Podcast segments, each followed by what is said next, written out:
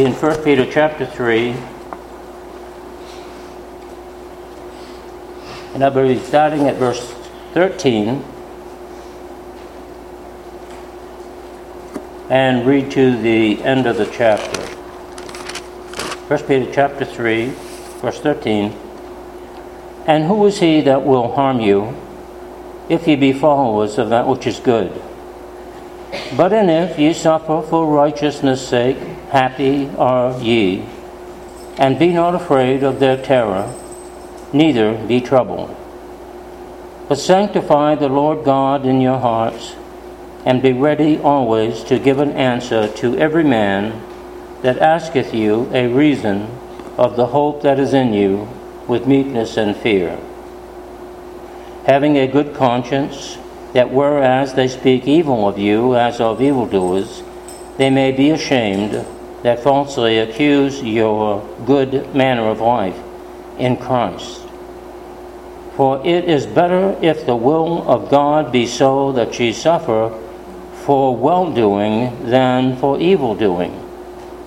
For Christ also once suffered for sins, the just for the unjust, that he might bring us to God, being put to death in the flesh, but made alive by the Spirit, by whom also he went and preached unto the spirits in prison, who at one time were disobedient, when once the long-suffering of God waited in the days of Noah, while the ark was preparing, in which few, that is, 8 souls, were saved by water. The like figure, unto which even baptism doth also now save us, not the putting away of the filth of the flesh, but the answer of a good conscience toward God, by the resurrection of Jesus Christ, who is gone into heaven, and is on the right hand of God, angels and authorities and powers being made subject unto him. So let us ask God's blessing. Father, we do pray for your blessing. Pray, Lord, for your word that would minister to us. Pray, Lord, that you would minister its message of Christ and of salvation, of his resurrection, and of the hope of eternal life. And even that the sufferings of Christ were for our benefit. And so why should we fear, but rather to seek to do good in all things and to bring glory to God. Thank you, Father, for your grace and mercies to us. It is in Jesus' name we pray. Amen.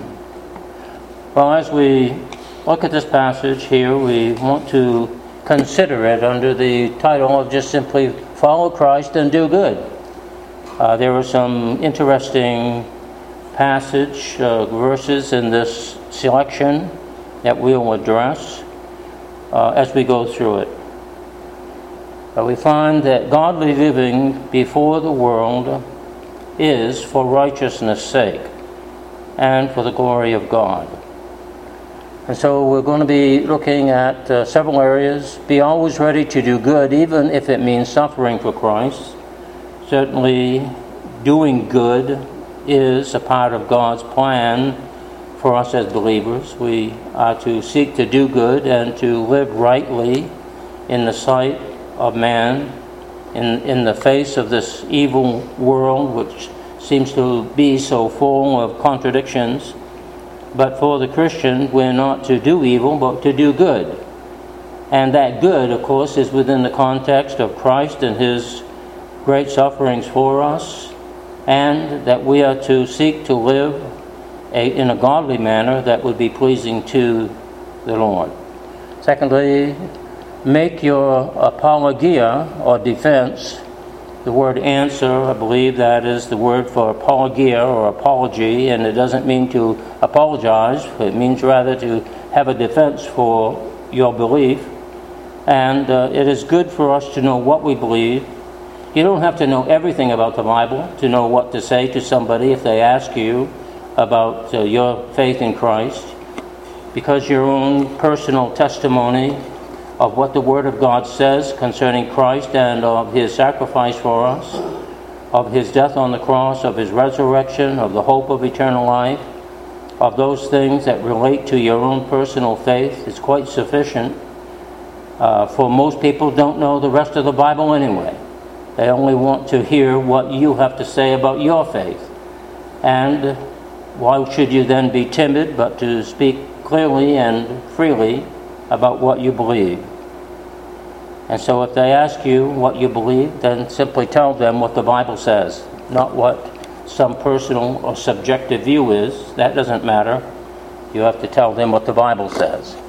Remember, Christ suffered for you, and of course that it does mention that here. Of course, it is not only a reminder to us of the sufferings of Christ, but it is a confirmation of why we have become believers, is because Christ did once suffer for us, the just for the unjust.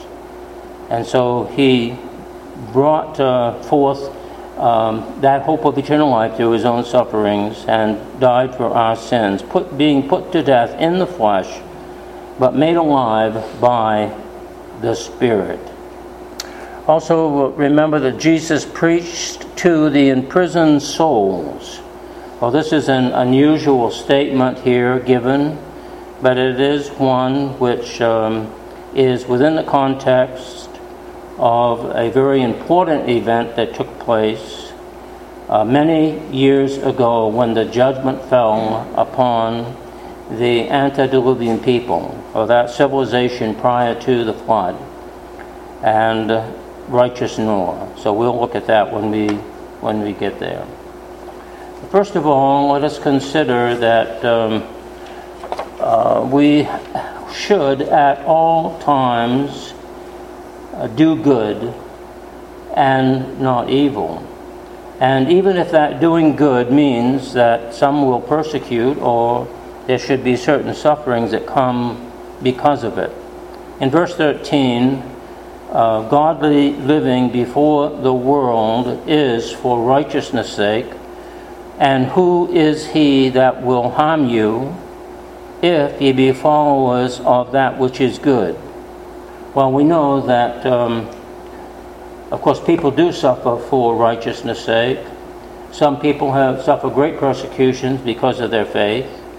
And so even though some people do good, certainly there are those who would do harm to them. It's not saying that this is some guarantee that we will never fall to some particular suffering or persecution or trial, but certainly the tenor of our life ought to be doing good rather than evil.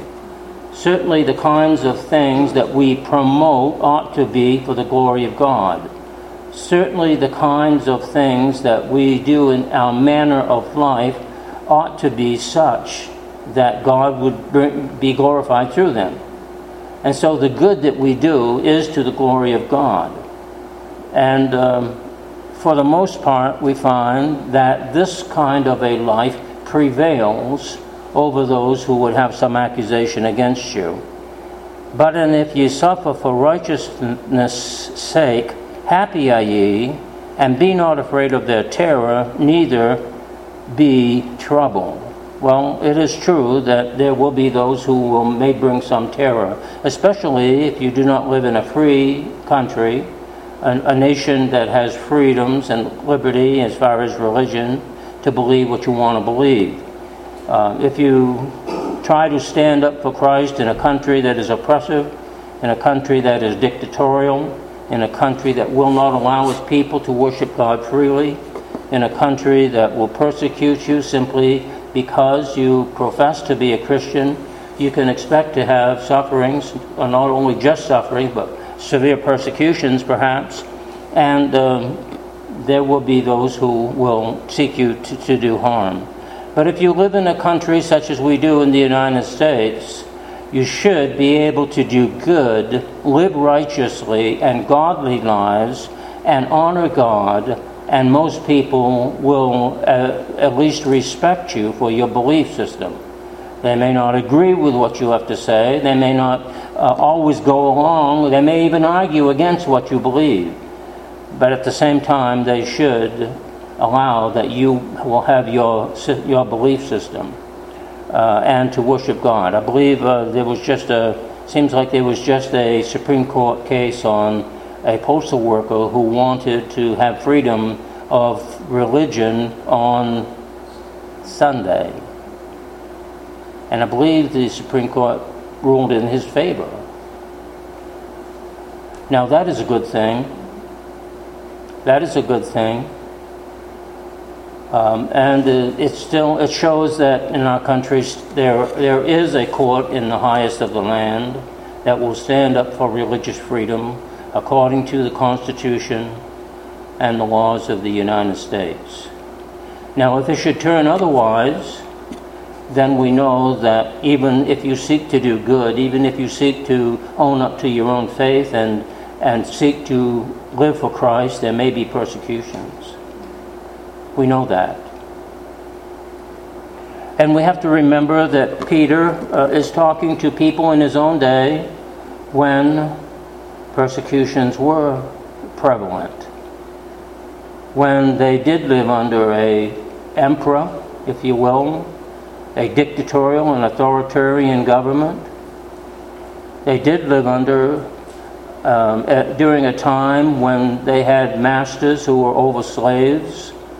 There was a certain strata in society, a cultural difference between people, and whatever social structure you happen to be in, if you was in the lowest common denominator of that structure, a slave, and happened to be purchased by some slave owner, then you may be up for a hard time. But even so, it was necessary to do good and not evil. And in our own day, we find that it is still necessary to do good and not evil. But and if ye suffer for righteousness' sake, happy are ye. That is, it is to be expected that we would bear that suffering for Christ. Happy are you, or ye, and be not afraid of their terror, neither be troubled. But sanctify the Lord God in your hearts. And so Christ will give us an opportunity to say something for him. But sanctify the Lord God in your heart, and be ready always to give an answer to every man that asketh you a reason of the hope that is in you, with meekness and fear. And so it is reasonable to believe that some will inquire as to why you want to stand as a Christian and to defend your faith, to present your answer.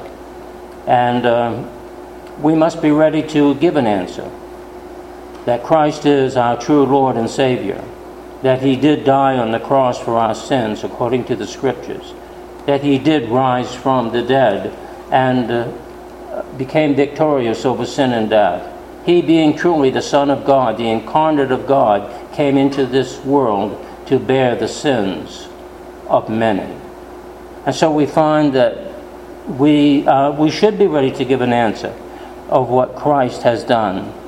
And we should sanctify or set apart in our hearts the Lord, and be ready always to give that answer to every man that asketh you a reason of the hope that is in you. And notice that it is with meekness and fear. It's not with a sword, it's not with a gun, it's not with a spear, it's not with your fists to give the answer, it's not with some means of retaliation. It's with the Word of God that we're to give that answer, that it may be to the glory of God. In verse 16, having a good conscience, that whereas they speak evil of you as evildoers, they may be ashamed that falsely accuse your good manner of life or conversation, as it has in the King James, in Christ. And so while we are giving that answer, we find that it is because we do have a good conscience toward God. that we are as those who are not evildoers, but rather as those who would seek to do good. Even though others falsely accuse or in some way defame the very manner of life in which we live, we know that to do it for Christ's sake, to live for Christ's sake, is truly what God designs for us to do.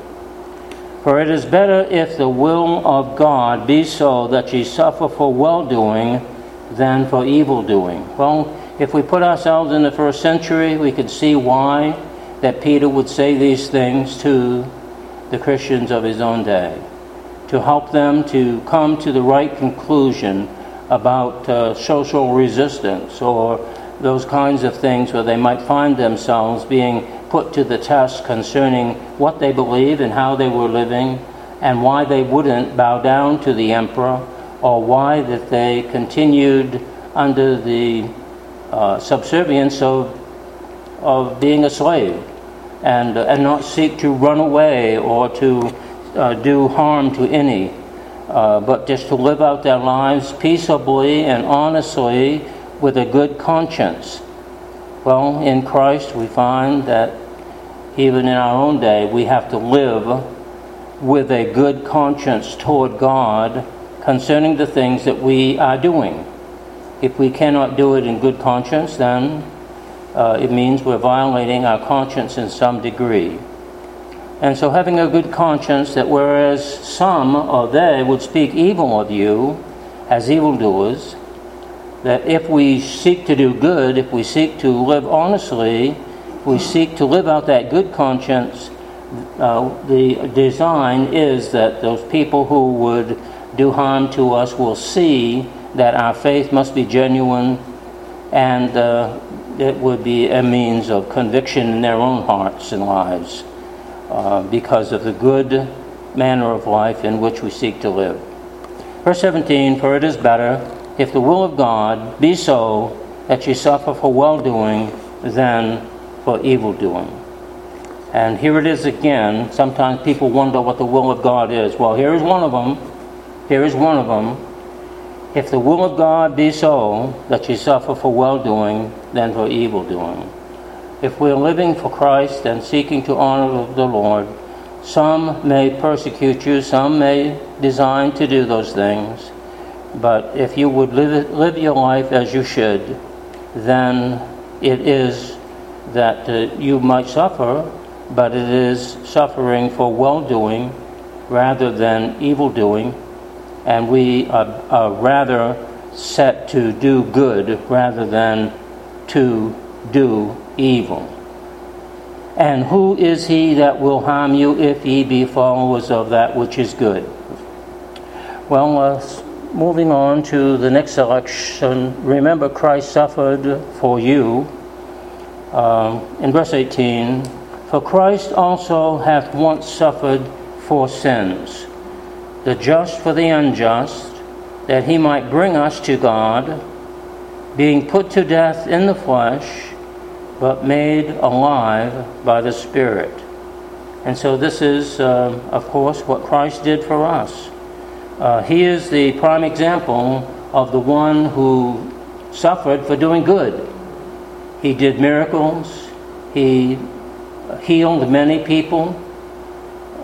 He fed the 5,000. He did a lot of things for others and served the Lord, his God, served the Lord God, and did it well, to show himself faithful to the will of the Father.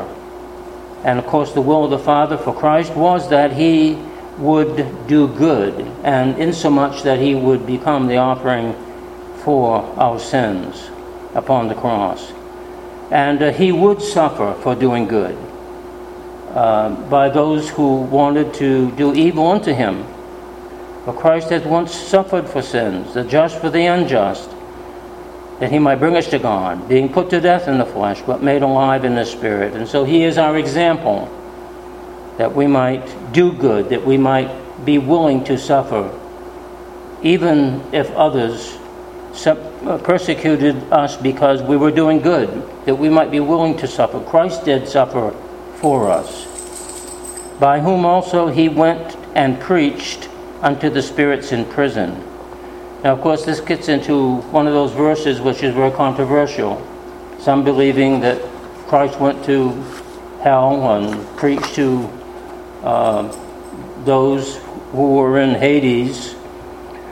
But if we look at this passage in context to the sufferings which is mentioned, to the fact of the doing good which Christ would have us to do, even if it meant suffering for his namesake, we find that perhaps there is more to this than simply to say that he went to Hades and preached to those who were condemned, the condemned spirits. As we read on, he says, who at one time were disobedient when once the long-suffering of God waited in the days of Noah. Now this verse kind of tries to narrow it down for us, that these people that Christ preached to were within the context of those spirits who were once disobedient, and when God's grace was long-suffering toward them. And so we are taken back to the days of Noah. We're taken back to the context that there was a great civilization of people that were preached to by Noah for 120 years, and the long-suffering of God waited in the days of Noah, while the ark was preparing, in which few, that is 8 souls, were saved by water, or saved through water, or borne up by water, that they were delivered out of that judgment. Now we know there was a great deluge, a great flood, and that God told Noah to build an ark. And it took 120 years for him to build that ark. It was no small task, was it? It was a gigantic boat, barge, if you will. And so he and his family set out to build this great ark to deliver them during the flood. And there had been no flood up until this time. There had been no such rain that it would cause a worldwide flood. And for us as believers, we take the opinion that it was a worldwide flood, not just a localized flood, but a worldwide flood. Because from what we understand in the Genesis account, the boat ended up on the top of Mount Ararat, Armenia? I think it's in Armenia, right? Mount Ararat's in Armenia, and so here is this great ark, which ended up some thousands of feet over the Mount Ararat and landed on Mount Ararat as the waters receded. And we find, Noah was preaching to these people, this civilization, for 120 years. That always amazes me, that the civilization was so evil, that every imagination of their thought was only evil continually, as the scripture says in Genesis, and that God judged that generation, that civilization, if you will, and that they perished. All but 8 souls. It amazes me that that whole civilization would not turn to Christ. Now, who are these imprisoned, disobedient souls? It is believed that the best interpretation of this passage within its context is that Christ was in the prophet preaching to these disobedient souls. Going back to 1 Peter chapter 1 and verse 10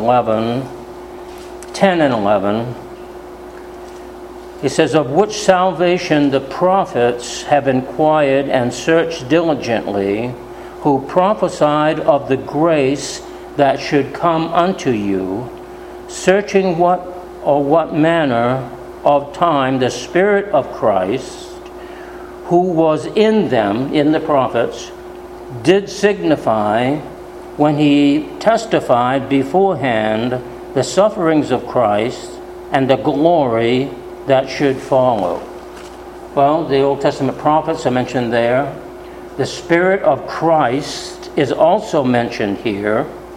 And it is believed that the best possible interpretation of this passage is that the Spirit of Christ was in the preaching of Noah for 120 years, and the long suffering of God continued, and that is the sense of Christ preaching to the spirits in prison. Now, I understand that there are other views of this, but this one, within the context, seems to be most believable. I'll read a couple of comments to this regard.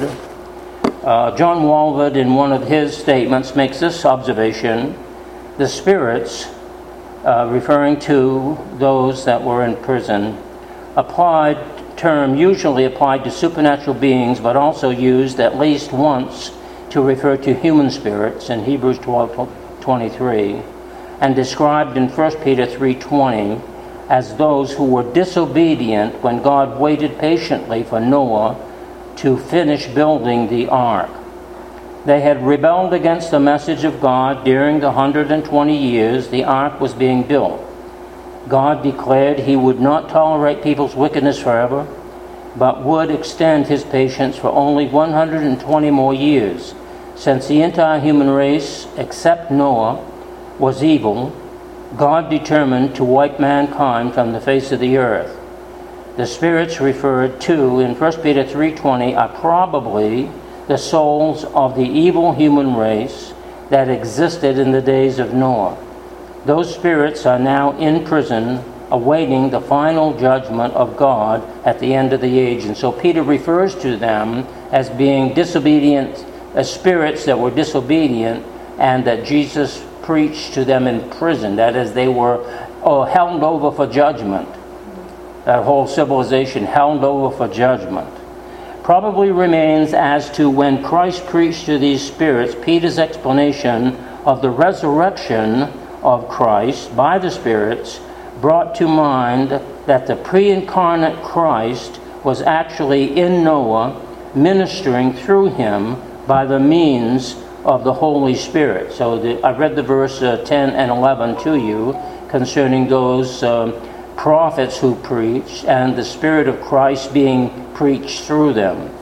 Referred to Spirit of Christ in the Old Testament, or the Old Testament prophets. Later he described Noah as a preacher of righteousness in 2 Peter 2:5. The Spirit of Christ preached through Noah to the ungodly humans who at that time of Peter's writing were spirits in prison awaiting final judgment. This interpretation seems to fit the general theme of the section, keeping a good conscience in unjust persecution. Noah is presented as an example of one who committed himself to a course of action for the state of a clear conscience before God. You see, it must have been very difficult for Noah, right? He preaching for 120 years. Nobody believed what he had to say. He was a crazy fanatic. He was building a boat on dry land, and there wasn't a drop of rain in sight. And he was telling everybody to repent, because God was going to bring judgment on them for their great sin. And they considered him, of course, crazy. But he was suffering persecution even as he kept a clear conscience before God. Why? Because he was doing what God told him to do.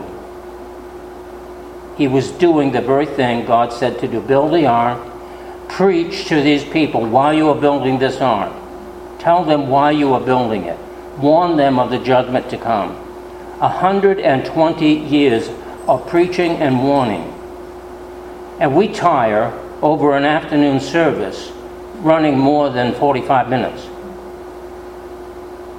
Think about it. So, yeah, Noah was quite an individual here, doing the will of God, a prophet. Though it meant enduring harsh ridicule, Noah did not fear men, but obeyed God and proclaimed his message. Noah's reward for keeping a clear conscience in unjust suffering was the salvation of himself and his family, who were saved through water, being brought safely through the flood to begin a new world that God would, his family would, of course, bring it forth. The Believer's Bible Commentary also makes a similar observation. He says, here the spirits in prison are unmistakably identified. Who were they? Those who formerly were disobedient. That's the first thing we notice. So they're not... Jesus didn't go anywhere to give somebody a second chance. There's no second chances. Either you accept Christ now and believe on the Lord Jesus Christ. You don't get another chance. When they were disobedient, when once the divine long-suffering waited in the days of Noah, while the ark was being prepared, what was the final outcome? Only a few, that is 8 souls, were saved through water. It is well to pause here and remind ourselves of the general flow of thought in this letter, which was written against the general background of persecution. He mentions persecution. He mentioned how Christ was persecuted. He mentions that we ought to do good rather than evil, even if it meant we suffered because of it. The Christians to whom Peter wrote were suffering because of their life and testimony. Perhaps they wondered why, if the Christian faith was right, that they should be suffering rather than reigning. If Christianity was the true faith, why were there so few Christians?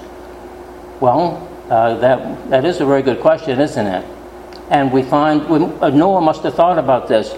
If Christianity is right, if God is right, if God wants me to build this boat, if there's going to be a great judgment, and why aren't people listening to me? Why aren't they turning to God? How come that has been so many years since righteous Seth decided to begin to worship God after Cain had killed his brother Abel? They must have had a very short memory of things. He says the answer, the first question, Peter points to the Lord Jesus, Christ suffering for righteousness' sake, even to the extent of being put to death. But God raised him from the dead and glorified him in heaven. Verse 22. The pathway of glory led through the valley of suffering. Next, Peter refers to Noah. 120 years this faithful preacher warned that God was going to destroy the world with water. His thanks were scorn and rejection. But God vindicated him by saving him and his family through the flood. Well, as we know, there were very few people who believed. Noah believed and his household. The Philippian jailer believed and his household was saved. But it seems like that is kind of we're in the minority sometimes. There's a minority here today. Does that mean that you don't believe because you're simply a few in number? No. It shouldn't at all. No. We believe because we believe the Word of God and we know Christ as our true Savior. The Spirit of Christ has been preached to us, just as the Spirit of Christ was preached to them. Remember, Christ is the incarnate Christ, too. He became the incarnate Christ, but he was also the pre-incarnate Christ. Then there is the problem. If we are right, why are there so few of us? Peter answers. There was a time when only 8 people in the world were right, and all the rest were wrong. Only 8 people in the world were right. All the rest of them were wrong. You know, if somebody said that to you today, what would you say? It's only, 2, 4, 6, 8, 10, 11, 12. If all the people in the world said we were wrong, are we going to say we're wrong or are we going to say we're right? Well, characteristically, in the world history, the majority has been right. True believers are usually a small remnant. So one's faith should not falter because of the small number of the saved. What was it? Elijah thought he was alone, nobody else but him, that everybody else had turned away from the Lord God Jehovah, and I think the Lord had to tell him there were 7,000 that had not bowed the knee to Baal nor kissed that stone idol. There was a godly remnant. I think if you read Isaiah chapter 6, you will find there's a mention of a godly remnant in Isaiah chapter 6 as well. There were only 8 believers in Noah's day. There are millions today. I wonder if it will become down to 8 people again when the Lord brings his judgment. Could be pretty bad, huh? At the end of verse 20, we read that few, that is 8 souls, were saved through water. It is not that they were saved by water. They were saved through water.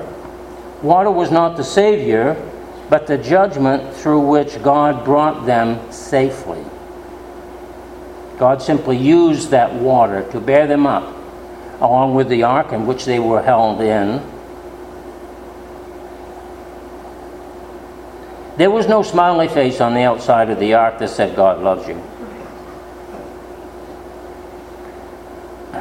To properly understand this statement and the verse that follows, we must see the typical meaning of the ark and the flood. The ark is the picture of the Lord Jesus Christ. The flood of the water depicts the judgment of God. The ark was the only way of salvation. When the flood came, only those who were inside were saved. All those on the outside perished. So Christ is the only way of salvation. Those who are in Christ are saved, as God himself can make them. Those who are inside the ark were saved. Those who are inside Christ are saved. Those on the outside could not be more lost. The water was not the means of salvation. For all who were in the water drowned. So the water wasn't the means of salvation. Everybody who was in the water drowned. But everybody who's in the ark that was saved. The ark was a place of refuge. The ark went through the water of judgment. It took the full brunt of the storm. Not a drop of water reached those inside the ark. So Christ bore the fury of God's judgment against our sins. For those who are in him, there is no judgment. John 5:24. The ark had water beneath it and water coming down on top of it, and the water all around it. But it bore its believing occupants through the water to safety in a renewed creation. So those who trust the Savior are brought safely through a scene of death and desolation to resurrection ground and new life. And that's where we will be too, brought through to a resurrection ground and new life because of the death of Christ and the sufferings of Christ.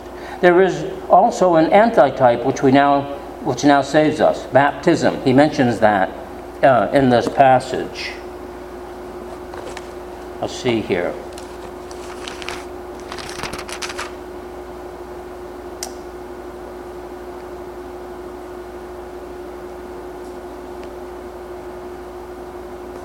Okay. Verse 20, who at one time were disobedient, when once the long-suffering of God waited in the days of Noah, while the ark was preparing, in which few, that is 8 souls, were saved by water, the like figure unto which even baptism doth now also save us.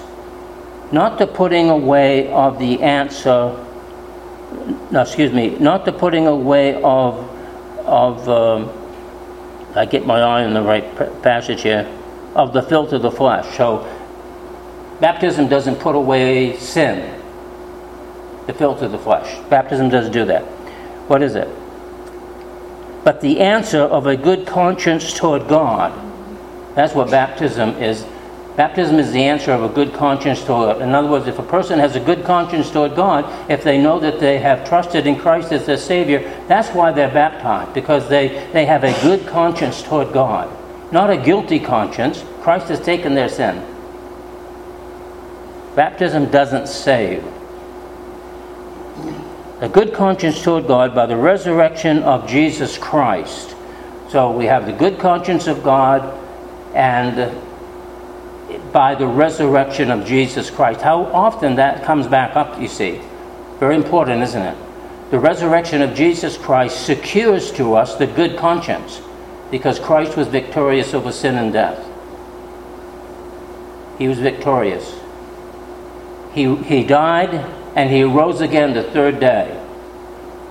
He told the Pharisees the only sign that they would get is the sign of the prophet Jonah. Interesting Old Testament usage to point to the resurrection of Christ. 3 days and 3 nights in the heart of the earth. And so was Jonah. Interesting. Okay, so once again, we are in difficulty to controversial territory. You know, that particular verse. Some would like to believe in baptismal regeneration, but it's not true. This verse has been a battleground between those who teach baptismal regeneration and those who deny that baptism has any power to save. Well, that's all I'll read, but I think we've made our point.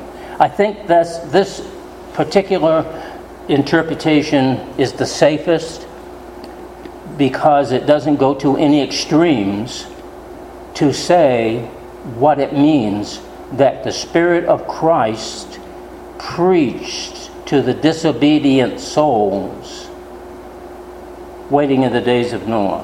Oh, the picture on the front is by Gustave Doré, and a lot of these artists, they try to depict certain things, and here is Christ carrying the cross, and he's in a very dark place, and he's preaching to the disobedient souls. Whether that's what he really meant by that rendering, I'm not sure, but seem to depict that. Jesus preached to the imprisoned souls through Noah. Because Jesus is the pre-incarnate Christ, he also is the incarnate Christ, and he is the one who came to die for our sins, according to the Scriptures. And he was buried, and he rose again, and his resurrection is the confirmation that our good conscience is the right conscience to have before God, to believe and to trust in Christ. And so I don't think that the idea that Jesus went to Hades and preached is a very sound interpretation. And it seems to pull it out of context anyway to do it, to say that. I think this is probably the very best interpretation of this passage. Follow Christ, do good, and we might just add, have a good conscience toward God, and whatever comes your way, God will help you to bear up under it. Shall we pray? Loving Father, thank you for your word to us. I pray your blessing upon your word. By your Holy Spirit, minister to us the truth of it, that it may be to your glory and praise. In Jesus' name, amen.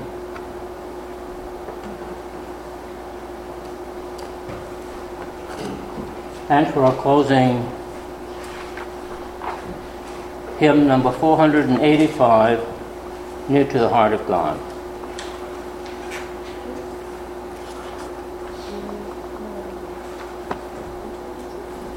No, I guess no, nearer my God to thee. I guess that's it. Nearer my God to thee.